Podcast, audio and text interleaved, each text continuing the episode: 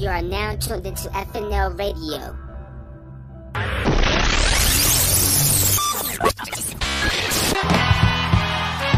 Keep making noise! Keep making noise!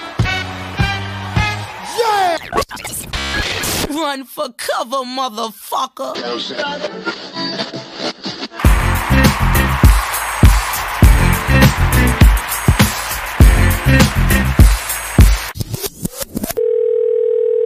You are now tuned into F N L Live with Doc and Monique. Time to laugh your ass off.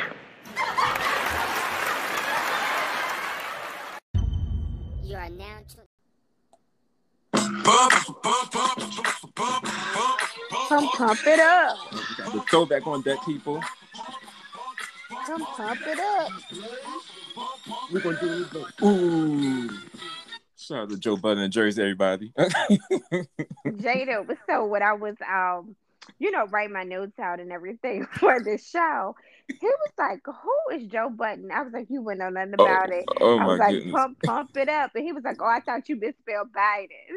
Okay. He was like, oh, Bobby, I thought you was college educated. He was like, you you clearly misspelled Biden. I said, that is not Joe Biden, that is Joe Budden. We're going to be talking and about Joseph. Like, you know, it's like, ain't your little ass supposed to be able to punish me anyway. You're not supposed to be nowhere near my, nowhere near my damn iPad. You're not supposed to be looking at none of this social media or none of this because your ass ain't got in trouble. Get away from me. I yeah. thought you was a college graduate. Yes, little Miles Mitchell. But, um, but um, we're going to be talking about Joseph Budden a little later um, on the show, everybody. But yeah, you got to remember, too, that Joe Budden, so when that first album, I actually had that album. I bought it when it came out too. That's how dedicated I was to the whole tri-state area at that time. So I did support Joe Budden. I actually still had a physical C D. Um, so if y'all know me, I still have physical C Ds on deck. I have my little C D collection, which is about four hundred C Ds. And Joe Budden is in that um, mix because I think that was his only album, to be honest. But no, he had some yeah, other albums, but I... that was his only one that we know of. That um, really took off like that. Yeah. So I do have the Joe Budden C D, but people got remember don't really remember him being a rapper per se because when he started resurfacing again, he was on Love and Hip Hop. Then he started the podcast, and then doing State of um, um the Culture, and he was on what was the other show, Academics. That he we're gonna talk about his um past yeah, history which too, which is um why this whole thing has, trans- has transpired anyway, right? With um due to his work and collaboration with Academics. So yeah, so we definitely going to touch on um uh, emphasis on touch, but we'll talk about Joe Budden uh, a little later on the show. But I hope y'all had a great week, everybody. Thank you all for tuning in to last week's show. And I'm I'm skipping over everything. It's your boy Doc, and got Monique on the other end as well. Hey, all my loves. How's everybody doing out there tonight? Yes, people, it's real nice and hot outside, and people are going maskless. I'm just afraid of what's going to happen next because of the fact that, again, y'all out here lying your asses off, saying that you vaccinated, and you really not. And we talked about this last week, about how the stores are supposed to be doing this whole honor system um, with the vaccinations, or if you vaccinated, you can go maskless in the stores and whatnot. But y'all lying your asses off. I really don't trust y'all like that. I'm still wearing my mask on deck at all times. And I just noticed some Trump people, because mostly white people I see, no offense to our our, our um, cauliflower color individuals who listen to the show, our vanilla ice cream cones, but um, we do got to, got to say what it is. You know, we got to talk what it is. So well, and and I can agree with that whole situation because on yesterday, um, when I got off work, I ran into Chipotle to get some dinner, um, you know, for my family, and um, I'm in the line, and I have been in line. Of course, I have my mask on. And surprisingly enough, this Chipotle stays packed, but a lot of people, you know, due to COVID, mm-hmm. they have been doing the online orders anyway. So when I got there, there were a bunch of cars, but you could kind of see people, you know how Chipotle is, you could see straight into the building. Mm-hmm. So um, there were a lot of people in there, but they were actually getting um, online orders and just kind of walking right back out. So it was a lady, um, little old lady. That lady was every bit about seventy-five, walked in there, white lady, no mask on. So the person behind the counter greeted her. Oh, I'm just so glad. I'm just so glad I can live now. I can breathe. Of course. I can be out here. Um, since they lifted everything, I can be out here. So I'm looking at her like, ma'am, I'm going to need you to give me six feet. Mm-hmm. And you don't have a mask on, ma'am. You are the main one that, right. need, have, that need to have a mask on. But you is almost eighty years old. This virus is taking taking y'all out in groves. So um, the elderly population, ma'am, why are you out here with no mask on at the Chipotle? Talk about you so glad to just be out and living your best life. Right. And I didn't hear nobody ask her for her vaccination card. They didn't ask her nothing about no vaccination, no nothing. They asked her about Johnson and Johnson, Pfizer, Moderna, no nothing. So I was like, yeah, hurry up, sir. Get mm-hmm. my order going on this line so I can get the entire fuck up out of here. I had this shit one time. Do not intend to get it again if I can help it. Exactly. And so people... Again, if you're out there listening, uh, because y'all are, and thank y'all again for listening, uh, especially to last week's episode, which was nice and crazy as p- usual. So thank you again. Um, but well, I'm kind of like Rory and Mal. I ain't seen no okay, numbers, so I don't know. I'm like Rory and Mal. I ain't seen no numbers. You know, I really can't relate. I cannot wait to talk about the story, but I don't really know if people listened or what really went on. I was easy on you last week. I tread lightly. I was easy like Sunday morning, but you know I'm going all in this Saturday. Oh. I ain't seen no numbers. I ain't seen no books. I don't know who listened. I don't know, you know, who didn't listen. Okay. Not calling me Joe Budden or Ellen DeGeneres. Uh- yeah, just like Rory and Ma, I thought we was friends, but I'm gonna have to question your character, because again, your loyalty and your friendship. Because again, I don't know nothing about how you got this house. All I know is all of a sudden you in the house. But we'll talk about it later when we get on Joseph Budden. Oh, my- okay. Uh- Almost choked on my uh, Cali red wine. Um, yeah, you, I'm drinking some blueberry Stella Rosa, and um, you know, you laugh just like Bo- Joe Budden thought it was funny. I guess birds of a feather flock together. It's coming from the tri-state area, from Jersey, and, and Pennsylvania is right next door. All right, but um. Anywho, again, people, um, please wear your mask. Um. And of course, and here in V A, it was really hot today, and it's going to be hot for the next few days too, for that fact. So it was, I think, up to ninety today. I think it's going to be up to ninety tomorrow as well. So yeah. Of course, people are going to be out at the beach, and this was the whole midst last year. Like when it got hot, you know, people went drove, you know, me and drove to the beach. So everyone, if you can help it, um, you go to like a nice little sectioned off beach. You know, Ocean View may be dirty as fuck, but they got nice little sections. Um, Buckrow Beach, you're going to get robbed, but you can still... and, and I told Jaden today, I said, see, had you not been on punishment, we would have been down to the beach. I would have broke out my my Black Lives Matter bathing suit. He was like, yo, please, leave that right in the drawer where it's supposed to be. And I was like, we could have been at the beach.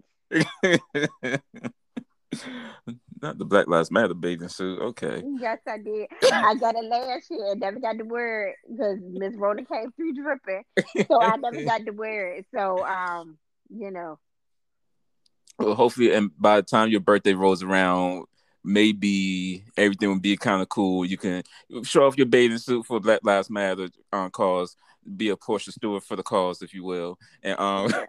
And I just bought some um, weight loss patches. I'm waiting for them to come on any day now, so I can um, get it right. You know, I was I was doing Herbalife during the coronavirus, and I was actually doing it faithfully. But then um, they had a change in ownership, and the new lady, I love you to death, Melissa, but your motherfucking prices was sky high.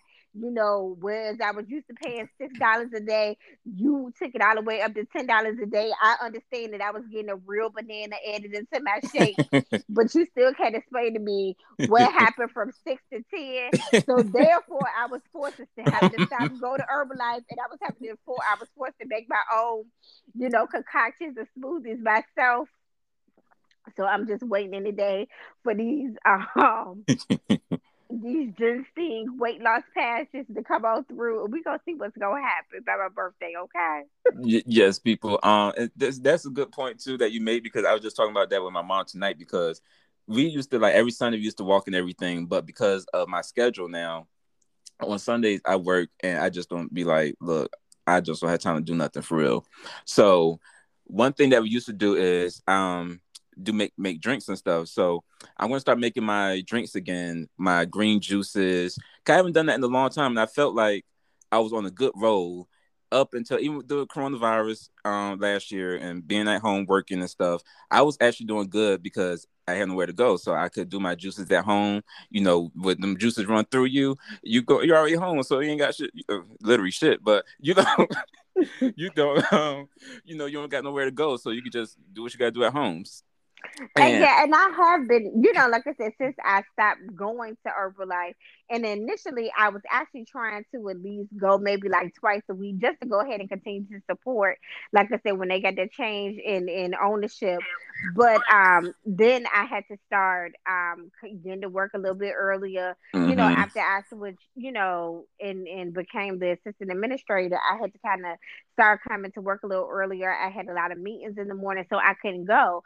So again, I've just been making my own um, green smoothie. So I juice uh, some spinach, kale, strawberry, banana, and pineapple. And it does, you know, make me go on a regular basis. Mm-hmm. Um, I can't say that, but I think, and I've been taking some goalies as well. But I can say I need a little extra something, a little extra mm, somewhere. Mm-hmm. So we're going to see what these patches giving. Yes. And one thing that worked real good, too, because like I said, I was on a good roll up until Thanksgiving, and then I fell off the wagon. Uh, and then because at that time, I was um, legally getting my house with no um, F N L side funds or anything of that nature. Okay, but... we'll see about that.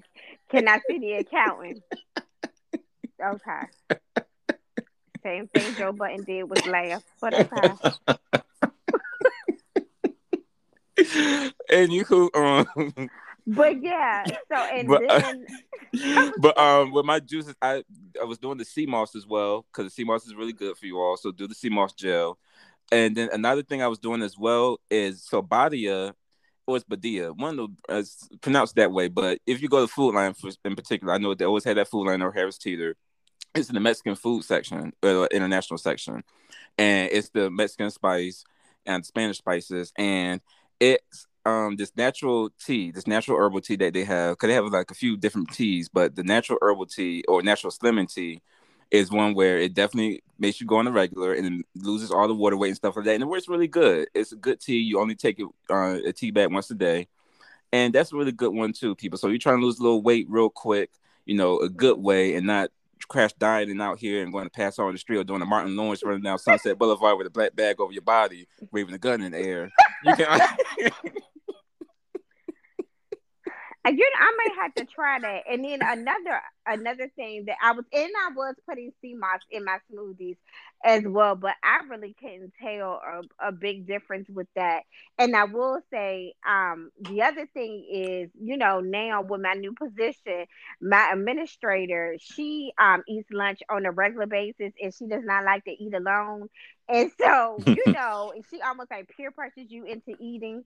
Um, and so uh, we eat a lot of pizza, just a lot of shit that, you know, I know I have no business eating. Mm-hmm. I ate yesterday, and I really can't blame this on her because she wasn't even there, but I ate a piece of fried fish, two pieces of white bread, and mm. some potato wedges. And when I tell you this, um, this this fish was as big as my whole body. Then I then y'all heard me say I had Chipotle for dinner. Yes. So you know, I I was doing the most. So again, um, I'm gonna try to get back on track. So tomorrow, when I go to the grocery store, what I'm gonna try to do, I'm gonna get some um some of those diamond uh almonds. What is it? Um. The almond milk. No, Diamond. I can't. I think I can't remember if the the um, brand is just called Diamond or Blue Diamond. It might be Blue Diamond, or my or is that a um dog food? Dog food? Yeah, I'm about to say that. Well, anyway. This... Okay, um, baby girl, what's um girl name from um, Good Times? Gertrude. Miss Gertrude. Yes. Anyway. I know. the um the almonds, the brand name got diamond somewhere in there. But anyway, I'm gonna get the Smokehouse almonds, and um I'm gonna get some carrots. I used to do carrots as well. So mm-hmm. I'm gonna get some carrots and some almonds, and so I'm gonna start just packing those for my lunch. So when I do um kind of get hungry, because I do, I have my shake every single morning. Mm-hmm. Um. But I was still, you know, kind of eat something during lunch because my administrator was peer pressuring me into eating. So um, I think I got a trick and a treat for that ass. Because when I come in, I'm going to have my Blue Diamond. I think it's called Blue Diamond. You know, I'm going to have my, I'm gonna have my almonds and my carrots and um, my water. And that's what I'm going to do. And like I said, once these patches come on in the mail, I'm going to see what they do for me. So, but I'm gonna still stay on my goal list. Like I said, I I did add the sea moss in my um smoothies when I initially, because actually when I was going to Herbalife, I asked my Herbalife consultant. I was like, "Well, do you think you could just add a couple, um, you know, about a uh, tablespoon or two into my Herbalife shakes?" And she was like, "Oh no, mommy, we can't do nothing like that here." Oh. So I was like, "Well, okay." So on the weekends, I would make my own smoothie, and then I would add the um, sea moss in.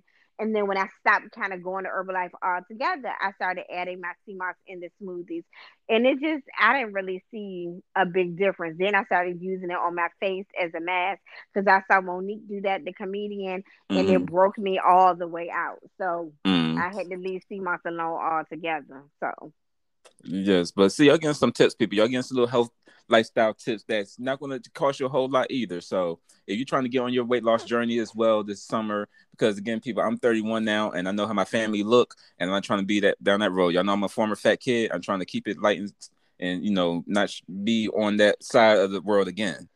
And shout out to everyone on Team Chunk, but I just can't be a part of it no more. So I'm going to make sure that I'm doing my, I actually went to the store tonight. I got some spinach. I got some broccoli. I'm going to start cooking clean again, because I think what fucked me up too was when I moved into my house legally and, um, mm-hmm. and I um, and was. See, you don't want to keep saying legally. I haven't said not one word. You know, I got to say that for legal purposes. the... Yeah. So who you really trying to convince it was legally?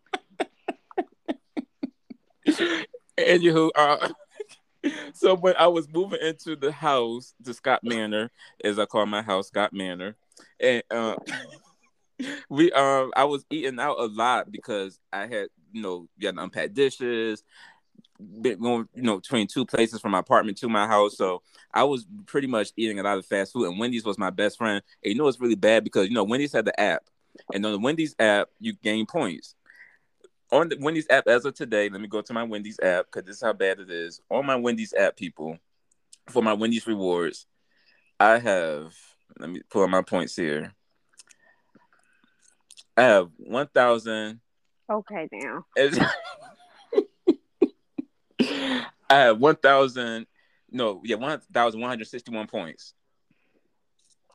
So, I can get that's a That's a lot of points. That's a lot of points. That's a lot of four for fours that adds up. And you know, with Wendy's apps, so this way they fuck you up too. So you, when you can order something from the app, you also can get a free bake. Um, I think it's bacon pub fries or something. So I add that to my four for four meal. So that's four for four plus a. Um, okay. So right now, people, I can get a Baconator for seven hundred points. I can get a fresh made salad for seven hundred points. So I have enough points to last me if I want to get a little something, something. But moral of the story is, people, I need to lay off of Wendy's because I've been getting all my money. And I am, um, yeah, I need to take and I, and I will say, I have been drinking more and more and more and more. um, I actually had to go into work um, this morning. When they called at ten thirty, I was actually drinking a glass of wine. oh. And then I came, and then I did what I needed to do at work. I had to go in and submit a report um, to the state because something went on. So, um... when I got home, I was, you know, upset about the fact that I had to go in to work. So I continued to drink when, when I got home. So I will say I have been drinking way more than than I normally would. I think Thursday I went to three different bars. Okay. So I think that's another thing for me as well. So I'm going to, I have a like a birthday party, to go to a birthday dinner, to go to tomorrow, actually out in Gloucester. So mm-hmm. I'm going to drink there. And then that's going to kind of be my last um, drink until my birthday. At least I'm going to try very hard until my birthday, until I turn the big four one. So we shall see. Yes, we, we shall see. Um, because also this wet bar in my house, um, with the wine situation doesn't help at all. But I am drinking right now during the show a little Cali red from nineteen Crimes with Snoop Dogg on it, and it's actually really smooth. I don't do a lot of red wines because it gives me heartburn like hell, and I know I'm going to pay for it a little later. And you are, because but, I had that, and I ended up having to pour it down the toilet because I thought I was going to end up in the emergency room. I cannot drink that. I had some of that a couple, maybe about, maybe about two months ago, my coworker gave me a bottle, and I was, and I felt really horrible, but I had to pour that shit out because I drank a little bit. I, and my chest burned so bad, I, I put, I put some water in it. And I was like, okay, you know, you know, like, this Mm-mm. is ridiculous. So I just went ahead and poured it out. But you are going to pay for it later. Yeah, I, I can't do red. Um, I am drinking some Stella Rosa, some blueberry Stella Rosa. Um, but, yeah, that nineteen Crimes, I can't do that. Mm-mm. And I'm also going to try. So I also bought this um, mimosa from Aldi. So Aldi had this mimosa brand now um, with orange juice, and I think the alcohol content is eight percent. Is that in a um like a yellowish yeah. or oranges? I saw that today when, see, here, here we go. I just stayed there after tomorrow I was done, but I did see that. I went to Kroger, actually. Um, I went and got a pedicure uh, after kind of I came home, like I said, had a little something to drink. I relaxed for a while. And then I went back out and went and got a patty. So I was like, hmm, I feel like some crab legs, because I went to Chick-fil-A for lunch. Um, I got some. I went to Chick-fil-A, got some lunch, and they messed up my order. I ordered, um, you know, my husband wanted, you know, a number one. Jaden wanted a twelve piece, and I had got an eight count, or he wanted a twelve count. I got an eight count grill nugget, or at least that's what I thought I was getting. And um. They gave me a five count kids Mm-mm. meal. Mm-mm. So a bitch was still hungry. Right. So I was like, okay, um, you know what I'm gonna do after I get this pedicure? I'm just gonna go ahead. Maybe I'll just go to Kroger, get them to steam me up a couple, you know, crab legs and some shrimp. And, you know, that way it won't be, you know, I won't be eating a whole whole lot and anything heavy. Mm-hmm. So of course I get there. And the people behind the seafood counter, they are rude as hell. I don't know whether okay. they're not happy with their life or whatever the case may be. I didn't tell you to go work at a Kroger store behind the seafood counter. So when I walked in, it was nobody at the counter, which was bizarre, especially because when I got up to the counter, I saw that they had lobster tails for six ninety-nine. So normally when they have a sale like that, the, the line at the seafood counter is literally out by the deli meat. So then I noticed, like, the whole, like, floor back there was, like, fuzzy. Like, they were, you know, cleaning up as if they were closing. So I was like, are you all closed? No, we not closed. Oh. I was like, okay. I said, well, looks like you guys are cleaning up back here. Like, you're shutting everything down. So I said, well, um, are you all able to steam? If I order some crab legs and some shrimp, are you all able to steam it? And he said no. So I was like, well, that's okay, because that was the last thing I wanted to do was go home and be cooking, you know. Yeah. So then I kind of, um, they do this every now and then. Well, they did it more when they actually would steam, but you know, sometimes they would steam crab legs and then package them up mm-hmm. and put them in the case. And so They, I didn't see any of those. And so, to my surprise, they actually had a Kroger brand low country shrimp boil. And so, I actually started to get it. I contemplated getting it. It was like eleven ninety-nine. I contemplated and I contemplated, but I was like, okay. And it was microwavable. So, it was like caramelized onions, uh, sausage, andouille sausage, red skin potato, and shrimp. And then it was like, um, it was corn, but it was like not corn on the cob. But you know how, like, you go to Chipotle and you get the um the corn. Mm-hmm. It was corn. It was corn like that. It was loose corn, I should say. So, um, but it was microwavable. So I was like, you know what? I picked it up and then I was like, no. Then I picked it back up and I was like, you know what? And I read the directions and it was like, you know, you cook it for like eight and a half to nine minutes mm-hmm. in the microwave. And then I put it back down. Then I picked it up again. I was like, you know what? I have never had no, um, no shrimp or crab boil in no microwave. I'm not going to start now. I might as well go ahead and put it back. But, um, it had like ten grams of protein. I was like, that would be perfect.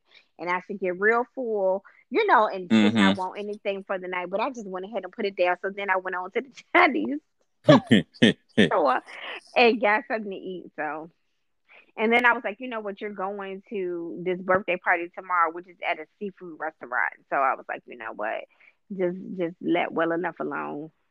Mm-hmm. okay. Okay. So everyone... Definitely, um, definitely make sure you're doing good out here in these streets. People take care of your health, taking care of your, um, just being, treating yourself good, everybody. Make sure you're good. So that's all that's important because, again, people out here lying about their masks. They lie about other stuff. They lie about the mask and the vaccination, too. So make sure you're good, everybody. But um, one thing we want to talk about, too, people, we um actually, because we haven't done the show in a minute, we didn't mention this, but we do have to um give a rest in peace shout out, of course, to D M X, who passed away last month, um only at fifty years old. And again, it was a shocker, but you know, because with D M X, he's like that uncle or that cousin that we've all grew up with in the music, and we're just wondering, okay, we know he's going through some demons here, but it looked like he's on the other side of it. And unfortunately, you know, things didn't work out how it was supposed to.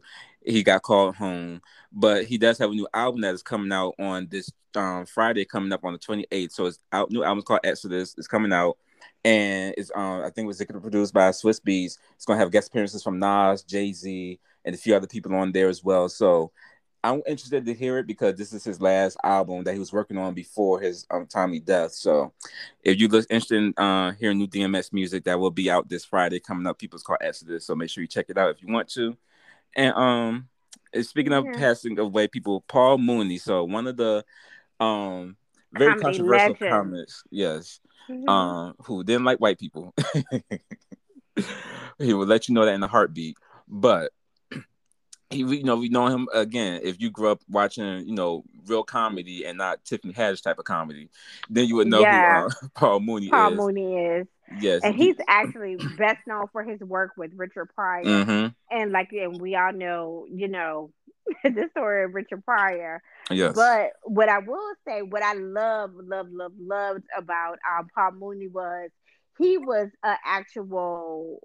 What what set him apart was when he actually did his comedy, mm-hmm. he would just basically sit on a sit on a uh, stool, mm-hmm. and it was almost like he was telling the story, right? And he was talking, you know, directly to the audience, but it was like he was having an open, candid conversation with the audience. Mm-hmm. And he actually did like a lot of actual joke jokes, almost like riddles, if you right. will. Mm-hmm. Um, but he's definitely a, a comedy legend, one of the greatest. Um, very controversial. Yes. But um, definitely, he was he was an outstanding comedian. And like Reggie said, he died Um, at the age of seventy-nine, and it was actually from a heart attack. Mm-hmm. And apparently, you know, E M S was called to his home. He died in his home. Um, they tried to revive revive him to no avail, but you know, it just did not, you know, happen like you said, the way we thought it was going to end. And so mm-hmm. again, he did pass away. So we do want to say, you know, rest in paradise to uh, comedy legend, comedy great. Uh, Paul Mooney, and you know, those of you guys who know the words of prayer, just family uplifted in prayer. Yes, yes, definitely. And uh, Paul Mooney, of course, he was best known for playing Sam Cooke in the nineteen seventy-eight film The Buddy Holly Story. We know him from Junebug and Bamboozled. And but what people don't really realize too, so if y'all look at Chappelle's show, you know, look at the reruns. If those who watched the uh, Chappelle show when it first was coming on, we always saw him in the skits here and there and stuff like that. But what people don't really realize too is that he was actually a writer on T V shows as well. So he wrote two episodes of Sanford the Son back in the day. He was also one of the writers on Good Times. He was one of the writers with, um, with his close friend, of course, like we mentioned, the Richard Pryor show, um, which only ran for a season, but he was up there. Um, he's actually was one of the um, inspirations for creating the character homie the clown on Living Color. you know, Damon Wayans, homie don't play that. Y'all know, well, y'all young kids probably don't know, but for us, a, a generation, yeah. y'all yeah. know homie the clown from Living Color. Uh, of course, on the Chappelle Show, he was on the Ask a Black Dude sketch, and he was one of the writers on there too. Um, Nick Radames was on his characters as well. Um, he also helped Richard Pryor um, write his um, when he was on Saturday Night Live hosting. He helped with that, um, with some of the skits on there, writing with those skits as well. And of course, Real Husbands of Hollywood too, which people didn't really know that, but he wrote on that um, reality show too, which was on B E T. Remember the fake reality show with the husbands with Kevin Hart and Nelly and everybody else? He was one of the writers on there too. So that's a little history for you all who want to, you know, know about Paul Mooney, where, again, he was more than just a comic, but he actually was writing. He was inspiration behind a lot of the uh, characters we didn't even know about. They was, you know, inspired, uh, that he inspired. So, again. So, yeah, so we know heaven is, is, is having a ball, and it's laughing with, you know, our comedy, our comedy legends such as Paul Mooney, mm-hmm. uh, Robin Harris, yes. Tommy Ford, Bernie Mac, uh, Red Fox. Mm-hmm. So Richard Pryor, how could we ever forget? You know, so uh, heaven is having a ball up there, and so now, you know, Paul Mooney has joined them. But, you know, again, like we said before, rest in paradise, Paul Mooney. Again, a comedy legend. Yes, yes, absolutely. Now moving on to Mister Joseph Budden, everybody. So Joe Budden has been he's been all problematic for some years. But he's definitely been all over the media this week. Yeah, and he the way he's taking it now, you saw Monique mention how, you know, I was just laughing at some of the accusations she has against me. They're not but, accusations. But that's how he pretty much is it's, laughing everything off, which is a little concerning, and it's scary in a way because he think he's invincible, but Joe Budden has been in the headlines for other stuff back in the day, including Uh, allegedly, because we gotta say allegedly, allegedly um, physical um, danger towards women and former girlfriends and whatnot, and and now some more allegations are coming to light too. But first, we want to talk about what about your friends. So, if you listen to Joe Budden Joe Budden podcast, I was one of the people who listened to it when it first came on, and then he had um, Rory and Mal up there, and I feel like honestly, Joe Budden, he's cool, whatever, but Rory and Mal kind of brought something to the show where Joe Budden was always just loud for no reason and just always just extra. And Rory and Mal was kind of like that calmness, but also giving you the real. And they held their own against Joe Budden because he's a big personality and he is has that entitlement type of spirit. If you just look from the, you know, looking at the stories and looking at the show in general, like it's broadcast to you in front of your face. So well, it was definitely, um, you know, evident that his numbers did go up when Rory and Mal, um, you know, became his co-host. Mm-hmm. So and so, um, it was a lot of work going around as of late about how Rory and Mal was kind of unhappy at behind the scenes, and I actually started with the episode when um, Rory and Joe Budden had disagreement. And pretty much Rory was like, you know, I'm out. I'm, you know, take this break, whatever. So while that was going on and Mal left, Joe hired some two new people. I don't know they even know the names. I don't care to know their names because, like, when you have some new people, you don't really care to know who they are because, like, who the fuck are you? We want Rory and Mal. Who, who are these two people? And so, anywho, in episode four thirty-seven of the podcast, um, that's when he started like loudly berating them, uh, saying, y'all will not continue to treat me this way. Y'all not going to continue to treat these people this way. Y'all take the fucking dark energy, that arrogance and entitlement somewhere else. If I say all of that to say, I say all that to say, we're going to do this since Rory feels like he has so many options. So somehow he feels uh, he's still running the show. He still feels like he has choices and opinion and options. He feels like he's entitled to more. Rory, you are in breach of your contract, and from this point forward, you are fired, and you're not welcome back. Mal, I'm the person that has to say that to gall of you, the gall of you to think that you are deserving the way that I am. So he said on social media as well, and then he said hell of a run in one of his posts on May twelfth, saying God bless, and so pretty much. Um, there were some elements of an episode that actually was supposed to come out, and I think it leaked. And he said, "You niggas uh, ain't brought shit." And Darren um, Rory Mardu did their own show. He said, "You niggas can't audit, you can't sue, you're gonna lose," and that he uh, you have to be long overpaid and overprotected. And yeah, so, I I saw that he was basically stating that um whatever this whatever the contract it is whatever contract that they signed, it actually prevents them for doing from doing a podcast or any or anything of that nature um for the next year. And so it sounds like, you know, what we would call a, a no compete clause yeah. is, is what they signed. But like you just stated, recently there had been some tension um, between Rory, Mal, and Joe, and it seems as if it has something to do with money, deals, contracts, accountants, lawyers, and so forth and so on. Like you said, Joe uh, went off basically stating that Rory and Mal didn't bring deals, advertisement, and whatnot um, to the table. So basically, they were only entitled to uh, the smallest piece of the pie. And since Rory and Mal wanted to question his loyalty, just like I had to question yours, um, their friendship, just like I had to question ours, and um, they wanted to question Joe's character. He wanted to basically say, "Thank you for your services. Good riddance. Goodbye." Um, so I did, and I don't know if you watched, but I did watch uh, the the podcast or the discussion that Rory and Mal had as it relates to the breakup mm-hmm. um, of the podcast. Now, according to Mal and Rory, and now this is where I can relate, and I, you know, I, I hope that um, you know, you are not laughing about this. I hope that you take everything that I say very seriously, because I'm going to have to get my lawyers involved as well. But now, according to Mar and Rory, uh, they had a percentage-based contract, and they stated that they were not employees of Joe Budden. They were actually partners.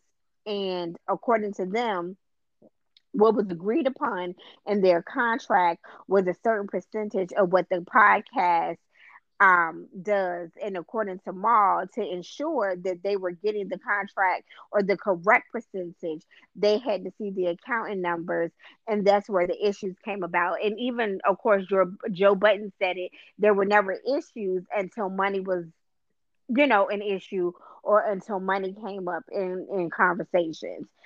So, um you know, per Rory, there were other conversations with Joe as it relates to deals with title, YouTube views, et cetera. And he stated that Joe flipped the fuck out mm-hmm. and called him insecure, stating that he shouldn't have been talking um, about the podcast to anyone else. And he said, then Joe turns around and um, presents the same deal, the same title deal a couple weeks later. Now, according to Joe, he had already been talking to the people down at title, and he had been working something out with him, out with them.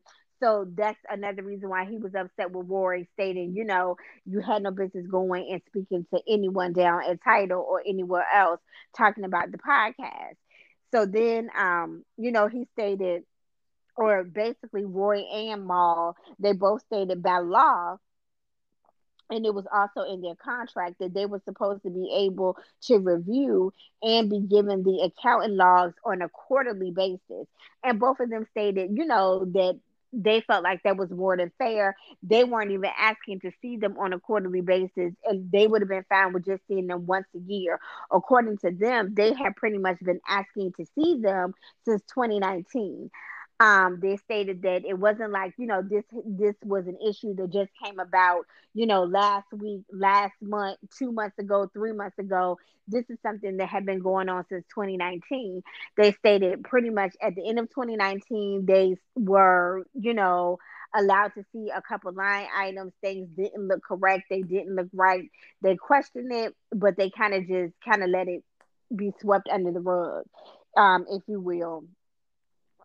Um, so Joe's response to Roy and Mal, um, he basically stated that, you know, he learned that, you know, these two brothers were unhappy, had been unhappy for a long time, and everybody knew about it but him. And so he stated basically, pretty much if that if they were unhappy, then they should pretty much um go and do what makes them happy. But if he had anything to do with it, they won't be doing anything that makes them happy until a year from now. So you guys tell us who's right, who's wrong, whose side are you guys on? What do you think about this whole thing, Reggie? so like my whole thing again, I'll get and I'll go Joe Budden his credit as um when credit is due. So as far as he was one of those rappers who knew his time was up as far as a rapper, um, because again he has a he has a notorious attitude problem that's been rev- you know prevalent in his career as far as him. With Def Jam Records, when his first album came out, he had an attitude about that and the rollout and stuff like that. Um, he, he's pretty much every deal he's had, he always had an issue with. Uh, even when he was doing Everyday Struggles with Complex and Academics, he had an issue with that, and he brainstormed, did his own thing, and that's why we see the Joe Budden podcast flourishing. We see the, you know, the state of the culture and revolt, which hasn't been on in a while too. But every Kate Williams, you know, she's busy right now on Real Housewives of New York. Um, Remy's. Pat and Papu's doing their thing. Um, Jinx don't know what he's doing right now, but he's probably doing something with a check. So again, we haven't seen that show in a minute. So I was wondering if something happened behind the scenes with that because that hasn't been coming on. And it, it, it, again, it's just one of those things where Joe always had this entitlement, just from outside looking in, this entitlement type of situation and type of deal he's in. And Rory and Mal, like I said, they pretty much help carry that show because Joe Budden, yeah, he's a personality and he could, you know, kind of do it himself, but at the same time, you wouldn't get that same energy if it wasn't for Rory Mal on there. Like, for instance, doing this show, I can't just do it myself because it's not going to be as fun to have a conversation that me and Monique cut up on here. And so, in that regard there where you had to start treating them, when they came on the show, they were just like the side pieces, if you will. They were just like, just the accessories just to be there. And then when their person, you know, when their stars start getting bigger and people start really recognizing who, them for who they are, for Rory and Mal and what they bring to the show, I think that kind of, in Joe Budden case, just from outside looking in, kind of made him look like, okay, they they starting to get a little big now. Let me keep them at a lower position than what they really are, and let them feel less than, in a sense. So when they want to start doing things, start looking into the show and start looking into what's going on with the deals and stuff like that. It's one of those things where he should have, if those are your brothers, you should have treated them as such. You should have been like, okay, I'm going to cut y'all in on this. I'm going to put y'all on this type of deal, and we're going to rock this way because I want to keep, if you're, you're, if y'all my brothers, if we're all brothers, I'll make sure that we all good. Even if I'm going to get a little bit more, at least y'all going to get something where it's going to be almost equivalent to what I'm getting at. And Joe Budden didn't do it that way because he's one of those always for myself type of people. If you just look at his energy, you just look at how he's done relationships with other businesses and other brands and stuff like that. So now it, what I will oh go ahead I oh, no, go ahead. cut you off. Now what I will say, you know, Joe Budden was also stating that uh he made sure like all the insurance was paid. You know, mm-hmm. the insurance that they needed for the show. I'm assuming that's what you're doing as well. Um,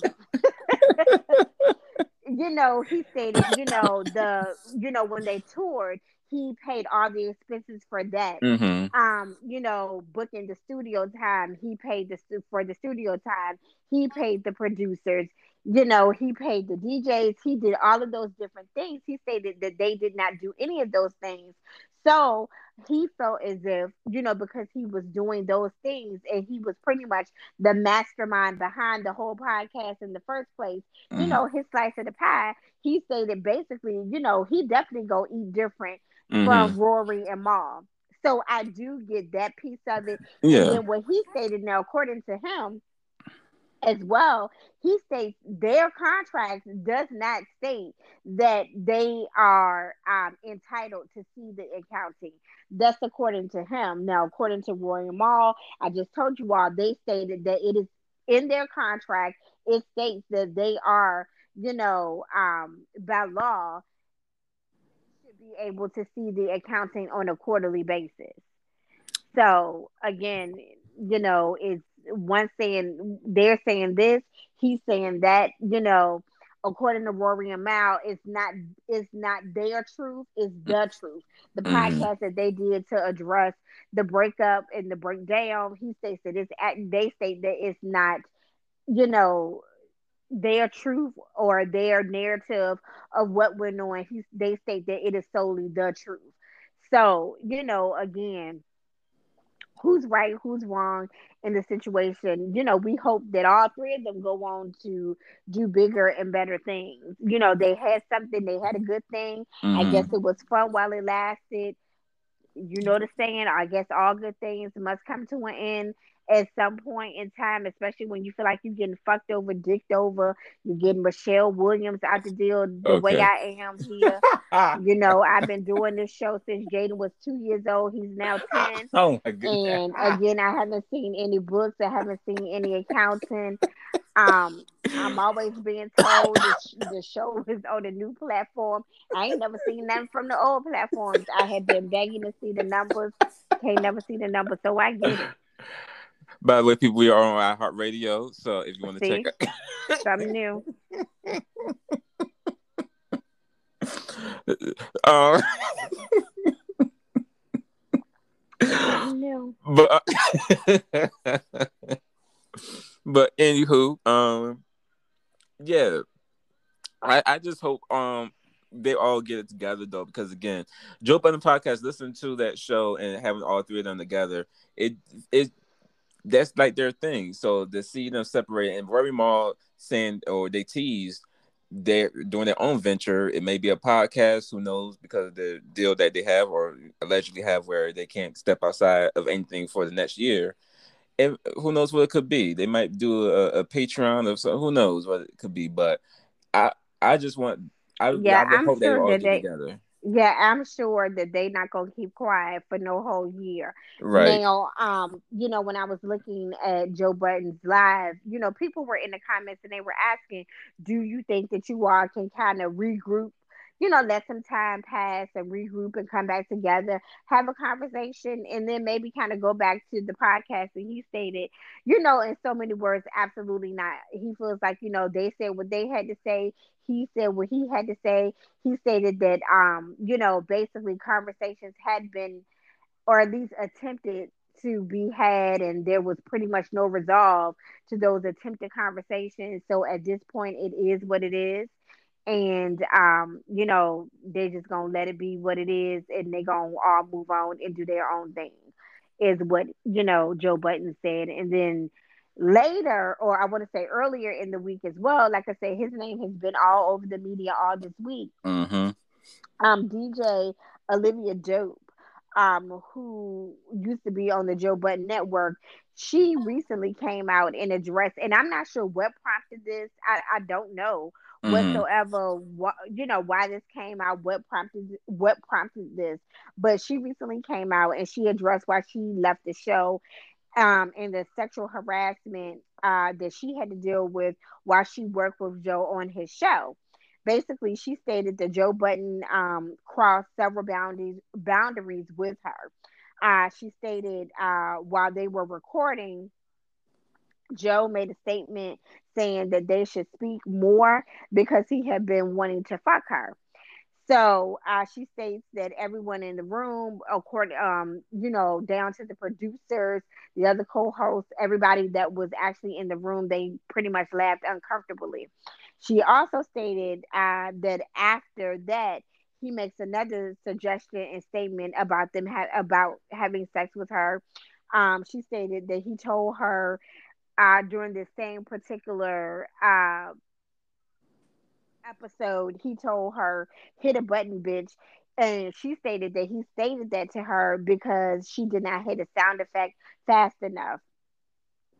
She then went on to say that he uh he thought he during the same episode, and she kind of gives she breaks it down into different um I guess time stamps, if mm-hmm. you will, of the actual episode. And she states that they had to pretty much like edit. You see pauses, you see breaks here and there because of how they had to edit it, because it was so, you know, uncomfortable.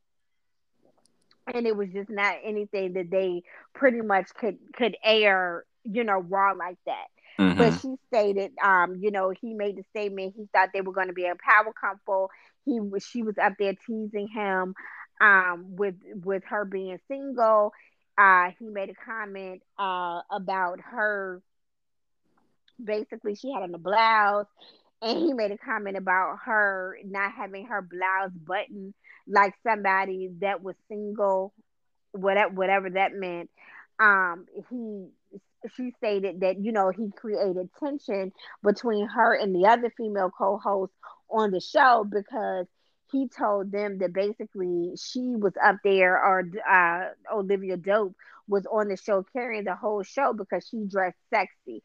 So then she stated that, you know, one of the girls in particular, one of the other co-hosts, you know, then she kind of found herself kind of going toe to toe with her. She was, they would be on a group chat, and then she would take back the group chats back to Joe Budden or whatever, you know, and was just being shady, being messy, mm-hmm. because I guess she thought that she was losing uh, his favoritism, if you will. Mm-hmm. So um, she stated that was pretty much why she had to go ahead and just leave the show. Then there was actually a clip where he asked her to give him a hug, and mm-hmm. uh, you can see him actually, um, she's hugging him with reservation, and you can see him, you know, gyrating and, and moving his dick all across her lady parts. Mm-hmm. So, you know, child, Joe Budden, you've been a mess all this week. Uh, the last time we talked about you was on the show, was when you had all that shit going on with Sin Santana, yes. and the whole child support case, and she was saying you didn't want to give her nothing. Mm-hmm. She was releasing text messages and audio of her begging you to take care of the, her and the little boy, and they was damn near living in poverty and living in a car and all this other foolishness. Yes. But um, so that was the last time I remember us discussing you on um our show. Mm-hmm. But um, it seems like you have been a mess all this week, all in the media. So exactly, and I remember um seeing on social media when she dropped the video, when Olivia Dope dropped the video on her social media explaining everything that's going on, and this is why I feel bad for a lot of females who do come out about certain things, because you can have people, even females too, who will come out and say, well, why are you just saying this now? What's the what's the motive behind this? Why are you just saying this? Is it because when Rory Mal released their story, you're just saying this now? But what I've learned just with, again, really seeing how people focus with mental health and understanding a lot of people and their moves and stuff like that, you can never tell a person when they're healed enough to actually explain something and express something, because of the fact that they actually go through some trauma. And even this may not have been, so the average person may have been like, oh, he just, you know, saying things, or he, she just wanted a hug and blah, blah, blah. You don't know what type of trauma she had behind the scenes that may have triggered her to say, okay, this is a little too far, but I can't say enough because this is my boss and because I need a check and this is my job. So mm-hmm. you got to remember that part too. And then, of course, she's on the show. Um, of course, if y'all know, it's called The See the Thing Is. That's the name of the podcast with uh, Olivia. Well, she was formerly on there now, um, as well as Bridget Kelly and Mandy B. And I'm trying to figure out, was the person who was sending the text may have been Bridget Kelly, because we saw how she was on Love Hip Hop Hollywood that one season. Or was that Hollywood in New York that she was on? One of them seasons she was on, she was a little shifty a little bit. And shout out to Bridget Kelly. I'd like her. But she was a little shifty one of them seasons. I, I can't remember which was, one it was. I think I believe that was Hollywood, if I'm not mistaken. Yeah. But and then here's the other thing. She did say that, you know, she also has a daughter. Mm-hmm. And she said, you know, one day her daughter will see this. And she wants her daughter to know, you know, you should never be afraid to stand up for yourself. You should never have to take that type of harassment and um, have to, you know, have reservations about, you know, doing things that someone wants you to do. You should never have to feel uncomfortable in the in the workplace. And she says, you know, she would have to explain to her daughter why you, you know, why she sees this man gyrating all across her mm-hmm. left heart. You know, why you letting this man, you know, call you a bitch? Right. You know, and on an actual live episode of something. You know, and why are you taking this type of abuse and mistreatment and, and things like that? So she stated, you know, that was a, a, another reason. That was one of the main reasons. And that was, was what was most important to her, her daughter seeing that. And then eventually she having to explain to her daughter, you know, why she allowed any of this to take place. Right, exactly. And then she, um, well, Joe Budden released a statement to Rolling Stone exclusively. And in the statement, he says, as a podcaster, it is my job to address topics and create dialogue around them. During the conversation on the See the Thing Is podcast, I didn't handle the topics with the sensitivity they deserved. I recognized my words and power in that situation created an upsetting environment for Olivia. Upon reflection, both the network and I take accountability for this. I apologize sincerely to Olivia, her former co-host, our staff, and the public.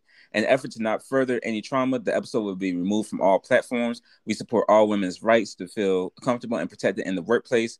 We fell short of that in this instance. We support Olivia and her quest quest to heal, applaud her for finding the strength to share her experience, and wish her the best in all our all of her future endeavors. I am taking the time to listen and learn. We have already begun to make the necessary changes to ensure that this is a safe environment for all moving forward. We at the network endeavor to continue to elevate Black women's voices and create opportunities to have constructive conversations to impact change. Ain't that always the thing? I'm taking time off to listen and learn. You should have been learned this behavior when you first had allegations against you years ago, Joseph. But here we are now, and now Joey.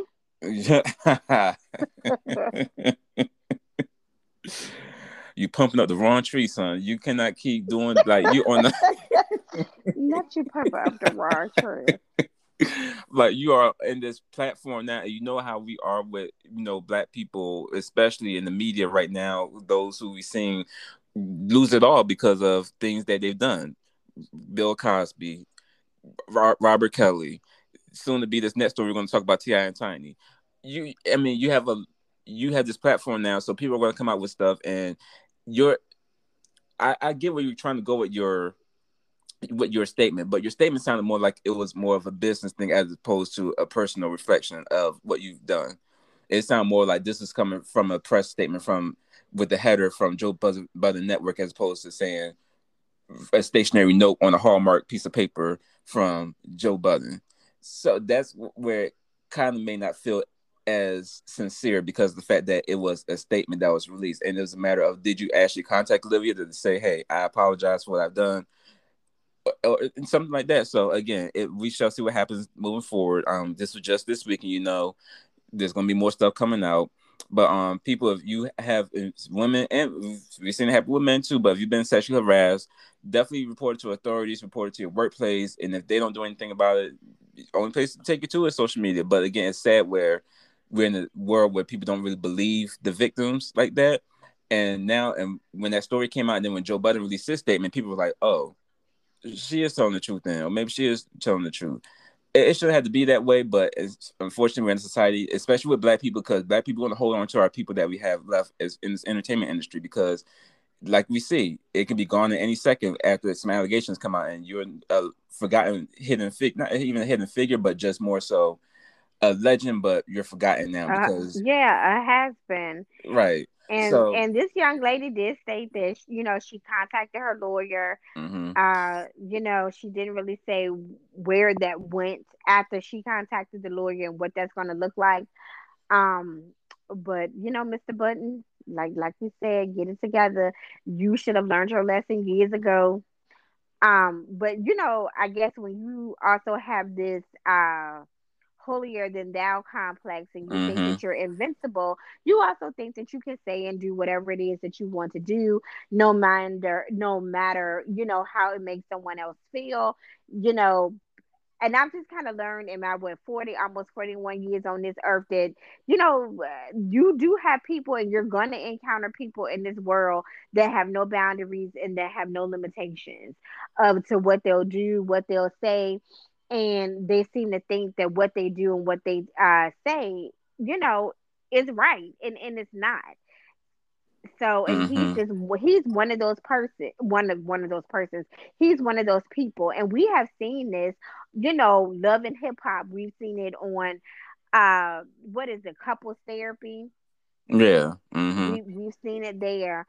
So again, and sir, now I don't know if he was on that shit that day, right, when you was when you was doing all this carrying on and all this mm-hmm. foolishness. Something tells me that you weren't. This was you actually in your sober mind doing this. But um, again, I like I said, I think he's just one of those people that that thinks that they're invincible, and that, you know, shit doesn't come back. And, you know, we all know when you do fuck shit, fuck shit comes back to bite you in this in, in your fuck shit ass. Right. So if I was you, I would slow your roll. I would watch the way I move. I would tread lightly. I would slow walk. Yes. You know, very, very slowly. Exactly. So, you know, Mister Budden, get you some help is what I suggest. And just, you know, stop treating women like that. You know, right. Calling this woman a bitch and hit the yeah. button bitch and all this other stuff. It yeah. was uncalled for, unnecessary. I, I don't know what's wrong with you. Like I said, I don't know why you, I don't know if you was on that shit or uh-huh. whether you was, you know, sober when you did this. Like I said, again, something tells me you may have been in your sober mind and you just think, you know, that again, you can do this just because of who you are and your name. Yeah. And I guess the weight that you think your name carries and holds. Right. So that's all I'm going to say uh, about this situation. We just hope that your ass is not in the media next week. Right. Wasn't his mama on drugs too? Cause I wonder why she didn't teach him how to te- treat a woman. But okay, hey, no, we're no. not going to talk about this man's mama.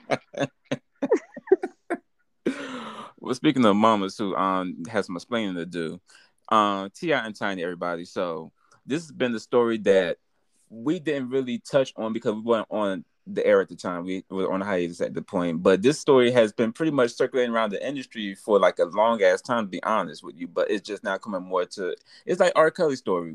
It was like little hints on the streets about it here and there, but now it's really yeah. coming to the surface.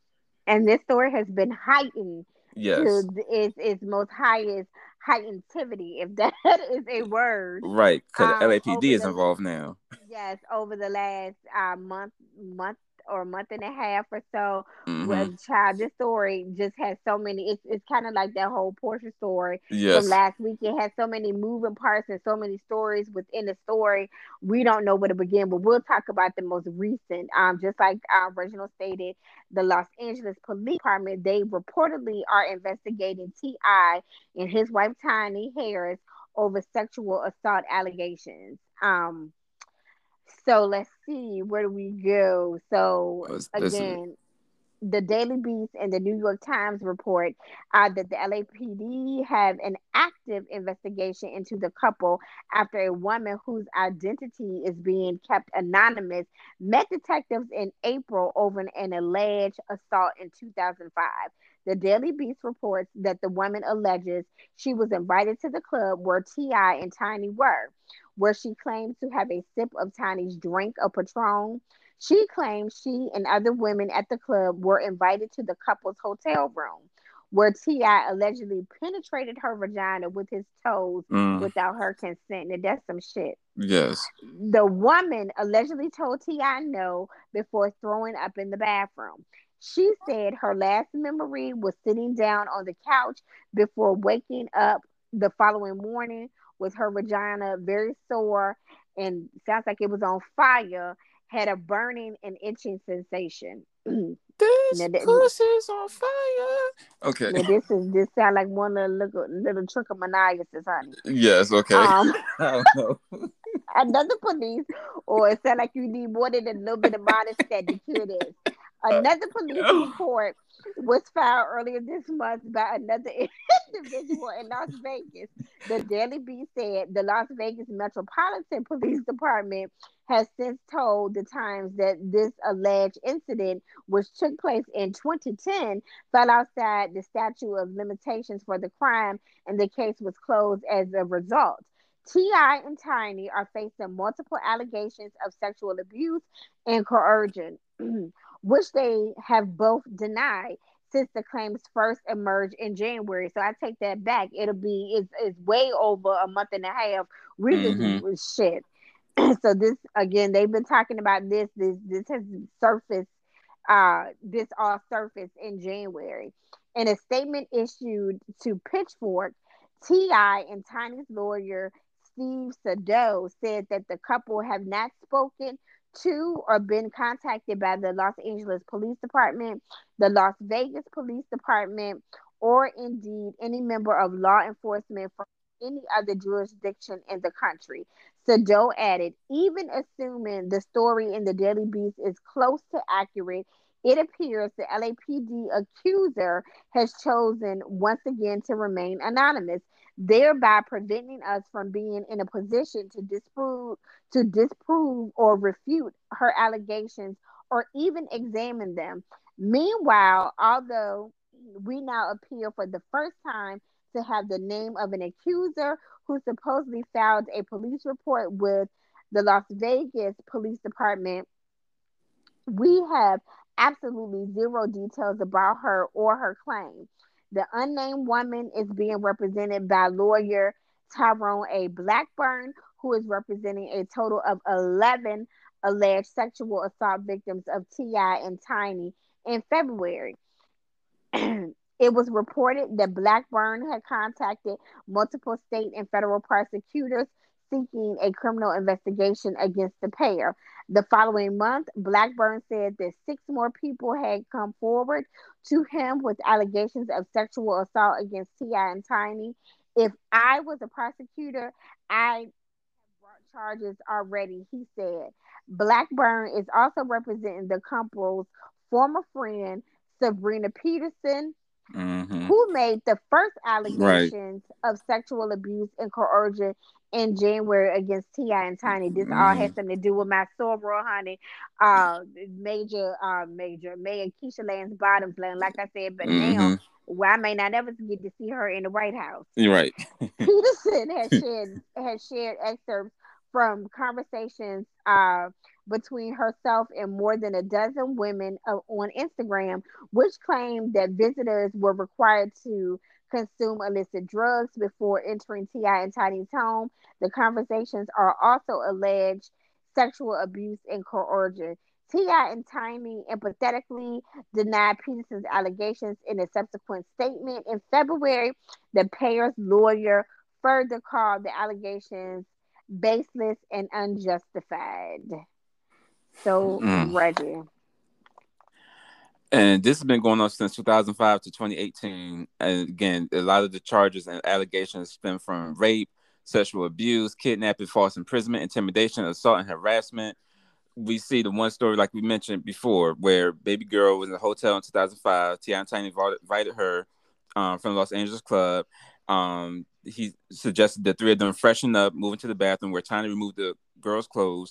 Then, according to the victim, that's when they proceeded with a uh, series of coerced massages and wanted and unwanted touching, including T I sexually assaulting the woman with his foot. Now, trying to figure out what the hell you're doing with your foot, sir, walking on the dirty ground, putting your toe up her pussy, and or her an, or her anus, like whatever.